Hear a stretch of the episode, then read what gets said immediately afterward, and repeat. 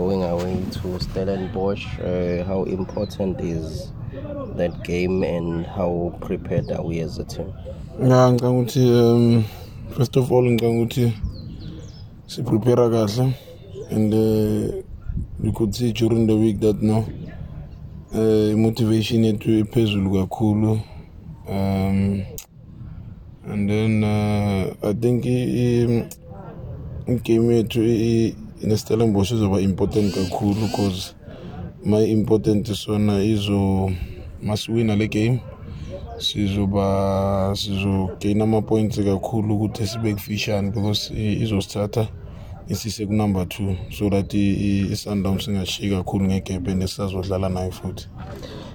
Ukudlala away kuba into enzima kakhulu we are able to do it kwi-Black Leopards eh kwi-Stellenbosch i-team ebukeka nayo is-strong kakhulu but uh, maybe some of your teammates never played them away or played where they are playing Uh, yeah, it's gonna be a, a very difficult game.